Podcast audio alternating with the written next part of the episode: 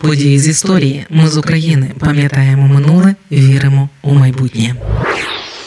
Чарлі Чаплін колись сказав, що слов'янський кінематограф дав світу лише одного режисера Олександра Довженка. Українець знімав шедеври тоді, коли тільки починав формуватися як такий Голівуд. 10 вересня, день народження Олександра Довженка. Це подкаст події з історії, який звучить завдяки вашій підтримці. Щоб допомогти нам, заходьте на сайт Ми з України.ком та тисніть кнопку Підтримати.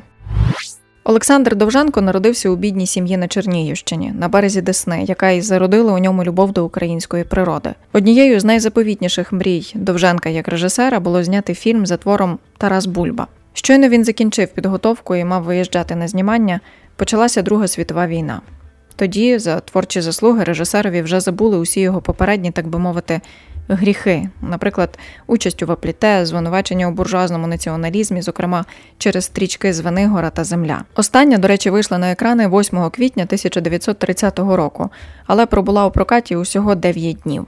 Заборонили. А основною причиною назвали замах на звичаї тоді як за кордоном земля мала грандіозний успіх. Після землі Довженко погодився, так би мовити, сплатити данину і зняв фільм про будівництво греблі Дніпрогесу Іван, який мав підтвердити незворотний шлях індустріалізації. Робити режисер цього не хотів, і це зрозуміло навіть через те, що сценарій написав усього за 11 днів, а на знімання майже не їздив, доручав усе своїй асистенці та дружині Юлії. Та й потім Довженко зізнавався, що жалкував про стрічку але після неї стало тільки гірше. Тож режисер, рятуючись від творчого цькування, яке було не за горами, їде до Москви і пише лист Сталіну з проханням врятувати його та допомогти творчо розвиватися.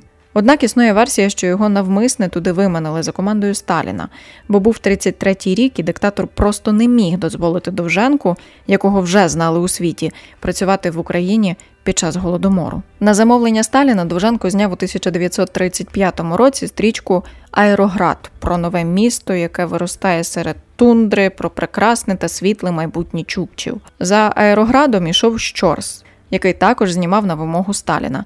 Тоді, як нагадаю, мріяв про Тараса Бульбу.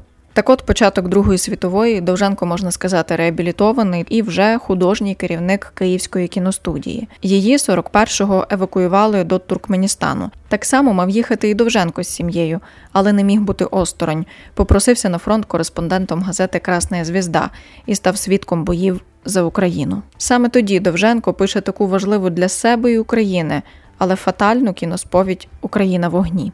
У сюжеті весь період німецької окупації України. Головні герої українська родина з прізвищем Запорожці.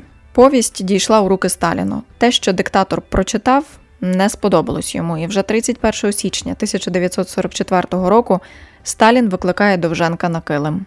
Потім режисер назве цей день днем своєї смерті. Того дня Сталін особисто публічно на з'їзді політбюро зачитує доповідь про антиленінські помилки та націоналістичні перекручування кіноповісті Довженка Україна в огні. Режисер був у шоці. Його звинувачували як мінімум у тому, що він написав про війну в Україні, про страждання українського народу, а не радянського. Знову звинувачення у буржуазному націоналізмі. Після цього з'їзду Довженко зізнавався, що став душевно душевно хворим. Він не знав, як жити і творити далі, а ще не розумів, як можна звинувачувати у націоналізмі за любов до українського народу й України. А історики дивуються, що після такого публічного приниження Сталін не репресував Довженка. Але пояснення, напевно, у тому, що диктатор підготував повільнішу помсту. Довженка почали цькувати, звільнили з Київської кіностудії і, розуміючи, що режисер не зможе без кіно, йому запропонували роботу у московській кіностудії. І він погодився. На Мосфільмі Довженко дозволяли знімати тільки пропагандистські стрічки.